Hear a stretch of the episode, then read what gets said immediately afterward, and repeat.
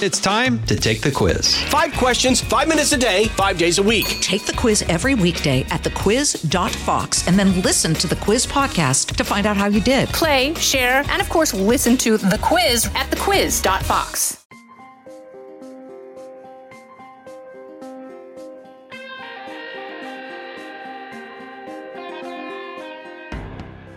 You're listening to the Ben Domenech podcast, brought to you by Fox News. Anti Semitism in the West is thankfully not the dominant position of belief. But that's not to say it's insignificant.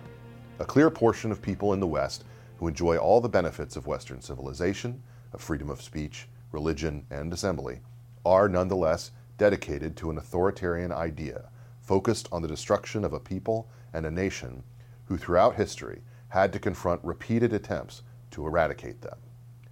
We saw this in the past week in protests that played out across the Western world.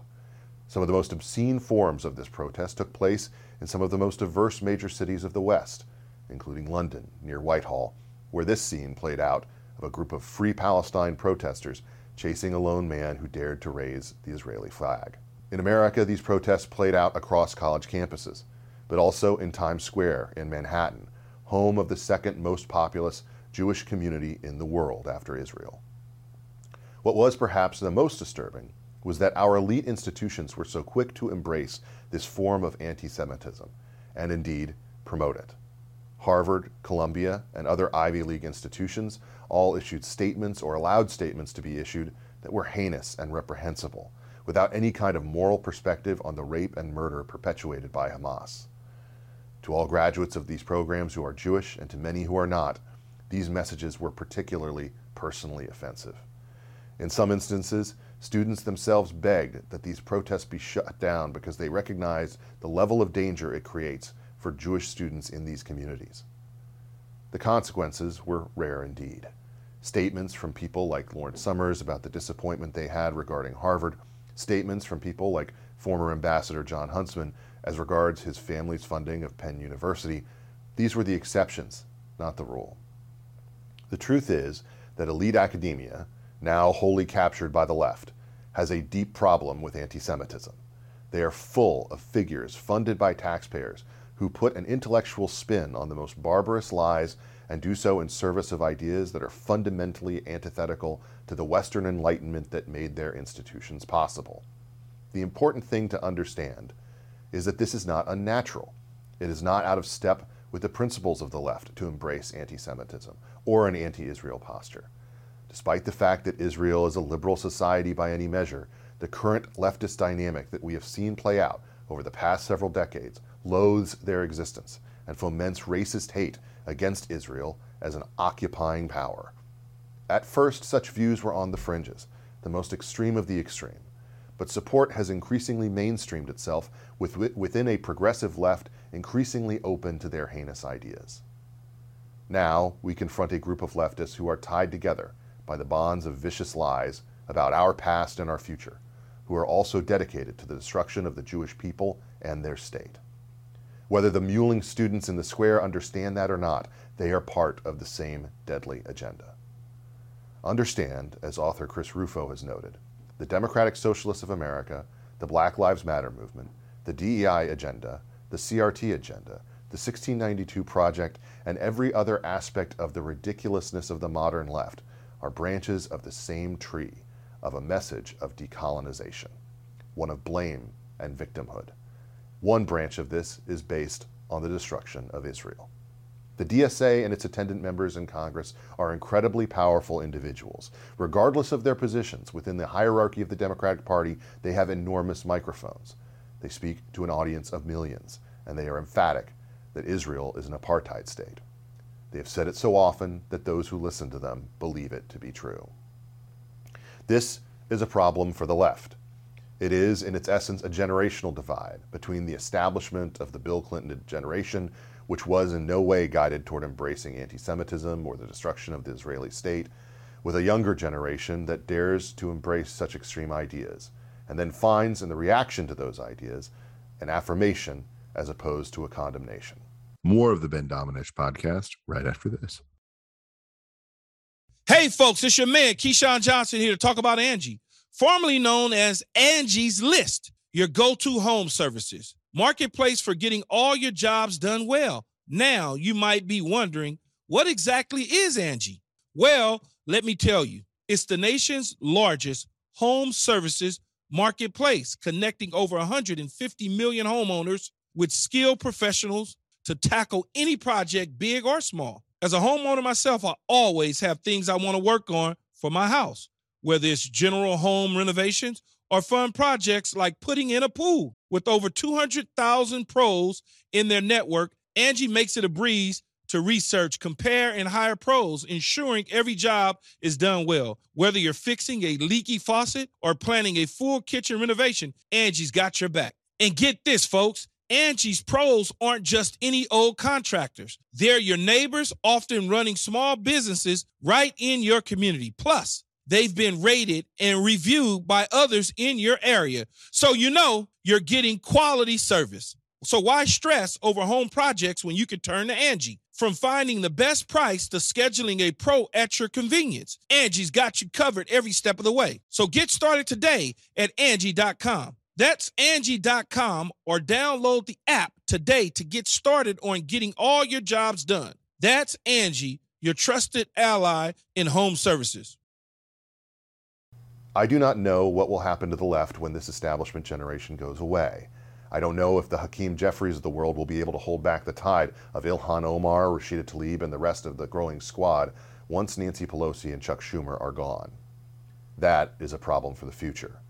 But they are a problem now.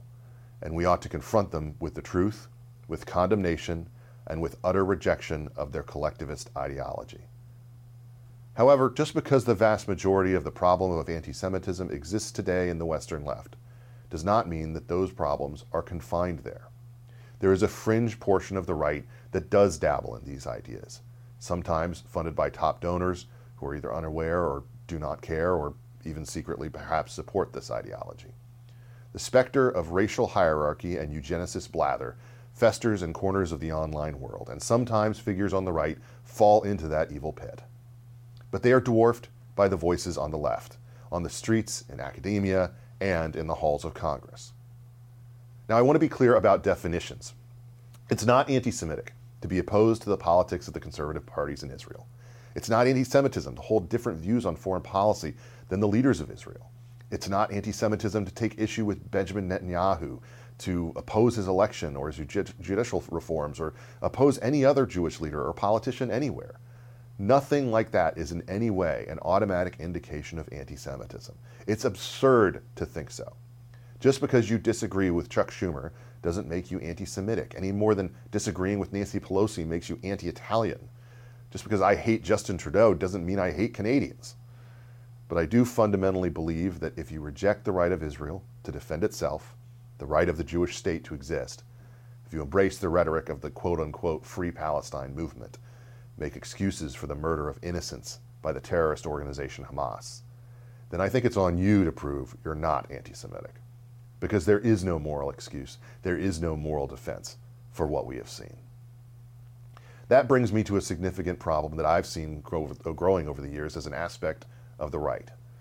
One of the aspects, unfortunately, of being on the right in America is a feeling that you are isolated, that culturally you have to depend on everyone you can and welcome any celebrity, no matter how fringe, who sounds the least bit conservative with open arms. It's one of the reasons that we saw some on the right embrace people like Kanye West, whose anti Semitic lies blew up his life and his business, or people like the Tate brothers, the alt right's favorite pimps. Let me ask you, you got into a, a, a, Twitter spat with Andrew Tate yesterday. He's a converted Muslim. He'd been doing a lot of uh, supportive tweets uh, for the Palestinians. And he tweeted at you at one stage, Mr. Tough Guy, let me assure you, as someone who's done his own fighting as opposed to excitedly encouraging others to do it for him while sitting at home on a comfy chair, peace is always worth a conversation. What, what was that spat about? Why did you engage with him? What do you feel about that? Uh, well, what I feel about that is that he was tweeting that immediately, like as terrorists were still running around in southern Israel. That was on October 10th. And he was still tweeting while the bodies were fresh and warm in the streets. Peace is you cannot make peace with people who murdered your children and burned their bodies. You can't do that. I mean, this this rush to Israel. Uh, I, the murder happens and you immediately say, okay, well, guys, now truce, now truce, now ceasefire. That is not, no state worth its salt, no government on earth would allow the, this kind of insanity. No government on earth, and no government on earth would listen to nonsense about how you immediately have to seek peace with a group that seeks your direct extermination. Again, I, I can't emphasize enough. Israel turned over the Gaza Strip to Gazans in mm. 2005. Hamas has governed the area since 2006. The year is currently 2023. Israel has in, has in, endured round after round of rocket fire on its major cities for literally almost 20 years. And now the idea is the minute that Gazan that, that Gazan terrorists rush through the border and murder people in their beds, that's the time for a peace conversation. That's the um, time for peace conversation. Say- by the way, and, and I'm not going to be lectured on morality and toughness by by Andrew Tate, whose great idea of toughness and morality is pimping women and then bragging about it on air and and trying to quasi walk it back while simultaneously maintaining many of the same positions and flexing his biceps. One of the most prominent youth focused entities on the right is Turning Point USA. Founded in 2012, it began with the admirable mission of trying to win over young voters to the right. They organized campus events and conferences. They pushed content on social media, promoted and engaged in, with influencers who would lead people toward the right. When they started out, they were the defenders of capitalism and fairly standard conservative policies. But they've evolved over the years, become increasingly associated directly with Donald Trump as his rise became an essential part of the identity of being young and on the right in America. That's fine. But there's a problem. At the same time that they've been doing this, they've repeatedly engaged with people branded as TPUSA ambassadors, contributors, and the like who have that branding in their bios, even as they say villainous and disturbing things online. In the wake of the Hamas attacks, TPUSA figures pushed the fiction that images of burnt babies were fake, equated Zionism with communism, praised Holocaust deniers, and accused Israel of trying to, quote, ethnically cleanse Palestinians. It's a pretty far cry from the less government, more freedom bumper stickers back in the day. They are about to commit a genocide, and it is a repugnant and evil government that is led by the Jewish state that is about to commit perhaps the worst atrocities in this century. And if you're a Christian, if you're a Catholic, we have to have some moral clarity here and say that two wrongs don't make a right. What Hamas did in Israel on Saturday was terrible, but those people should be held accountable. What Israel's doing now and what they've done for 16 years is they've held all the Palestinians collectively responsible. And they are inflicting a collective punishment on innocent people, on children, on civilians. They're blowing up schools and hospitals. And so, although from a strategic and geopolitical point of view, I am ambivalent because this is happening very far away, at the same time, any Catholic can recognize that this is wrong. This is wrong what they're doing. Now, these are people who are part of TPUSA's influencer programs. They aren't actually that important. Though, as my friend, the writer David Marcus, pointed out this week, if TPUSA influencers embraced trans hormones or an open border, they'd probably be dropped like a hot rock. But embracing the anti Israel rhetoric of the left, apparently that's just fine. As activism goes, this is just bad politics. It hands the left a cudgel to use against the right. Every time the right cites something crazy being said by the squad, the left can deceptively point to these crazy internet people on the right and say, see, you have the same problem. Of course, that itself is a lie. None of these people are members of Congress. When AOC was crying on the House floor about the Iron Dome being funded, she had a vote in the matter, even though she lost 420 to 9. These people do not have a vote in Congress, so keep that in perspective. But we had an illuminating moment this week in terms of why something like this continues to happen and continues to be a problem for the right. Ladies and gentlemen, listen to the head of the Turning Point USA organization talk on a podcast about his personal theory about what happened on that terrible day in October. I've been to Israel many times. The whole country's a fortress.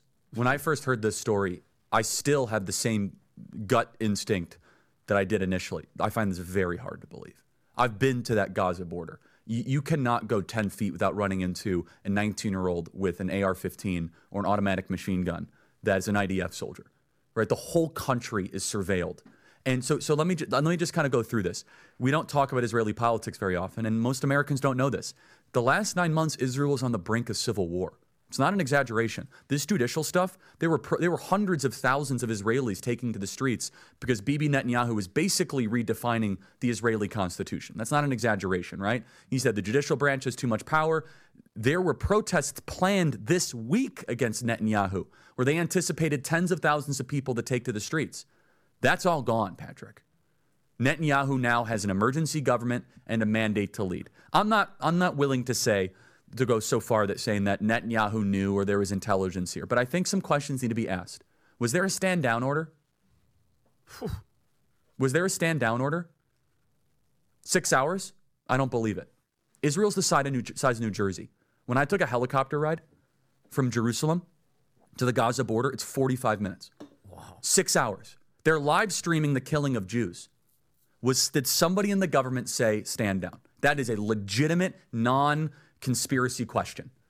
The whole country is the IDF. the whole country is. Yeah. And you're trying to tell me that they're going to concerts and kibbutzes and schools? What you've just heard was offensive, hideous, and idiotic. Back in the days of 9 11, we were all familiar with the line from some of the most fringe people on the left who said, Bush lied. George W. Bush lied, they said. He knew that they were going to be attacks on 9 11 and let them happen anyway, as an excuse to go to war in the Middle East. There was a variant of this targeted at the Jewish people, a variant that said Jewish members and officers who worked within the World Trade Center had been warned away from the buildings on 9 11 so they could survive while others died. Both were essentially invocations of the Reichstag fire, used as a pretext to establish Nazi rule. This is an echo of the same kind of conspiratorial attack that we're hearing today. In this moment, before the bodies are even all identified, the claim is being advanced without any evidence that Benjamin Netanyahu, a soldier, a statesman, a man dedicated to the defense of the Jewish state and the Jewish people, purposefully told his military to stand down in order to allow the worst day since the Holocaust in terms of the murder of Jews out of an interest in his own political benefit? Think about that for just a moment. Think about the smear involved here. Think about the villainy one would have to consider in order to believe that this is true.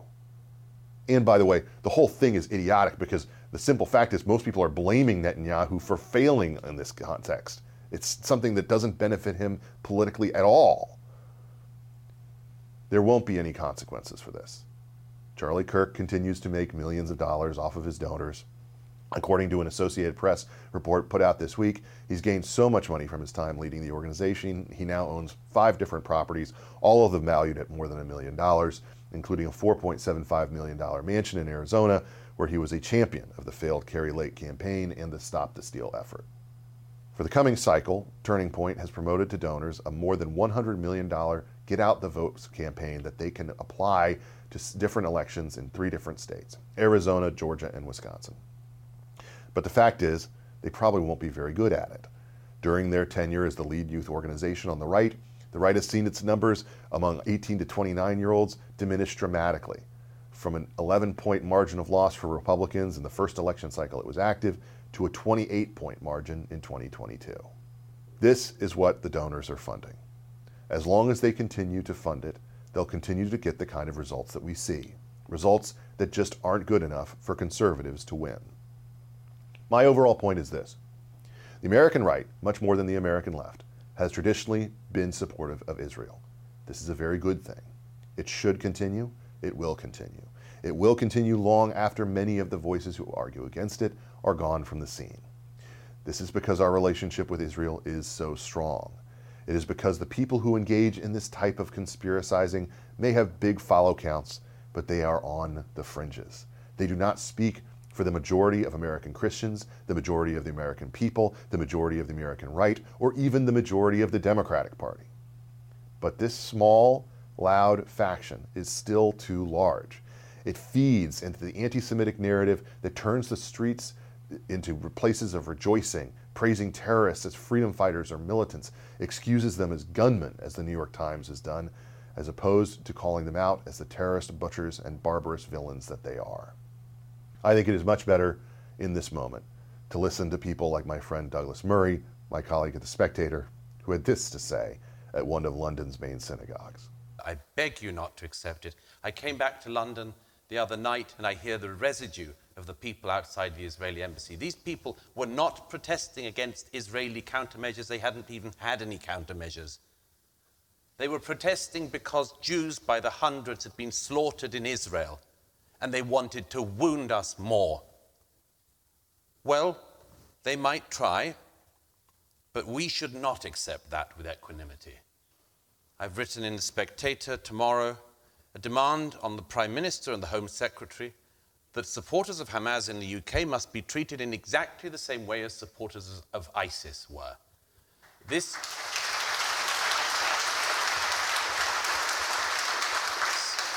Some people thought that the claim that Hamas was ISIS was a rhetorical claim. We know since Saturday, if we didn't know before, it is not rhetoric, it is real. If you stand in Britain with a Hamas flag, you should not be allowed to be free in Britain. You should be arrested, have your citizenship withdrawn, your passport withdrawn. You should be deported. You should be sent to the Gaza and try your luck there but you should not be given the right to insult and to taunt Jews after the death of Jews. It's intolerable and we should not tolerate it. The Jewish people will survive. They will survive well after these enemies are gone. For those of us in the West, it behooves us to do three things. First, to call out the voices that echo villainous lies of those who work on a daily basis via media and policy to end Israel and its people. Second, to teach the next generation the truth about the people of Israel and the Holocaust. And third is to support Israel and its people however we can. Not all of us can send planes like Ron DeSantis did, but we can support them financially with resources, military, intelligence, and humanitarian, and we can support political steps against those who funded this death and destruction that broke the peace and started a war. We can confront American academia that foments hate, and every one of us can offer prayer for the Jewish people, for their families, and for the fighters. May their justice be swift and their arrows fly true. I'm Ben Domenech. Listen ad-free with a Fox News Podcast Plus subscription on Apple Podcasts. And Amazon Prime members can listen to this show ad-free on the Amazon Music app.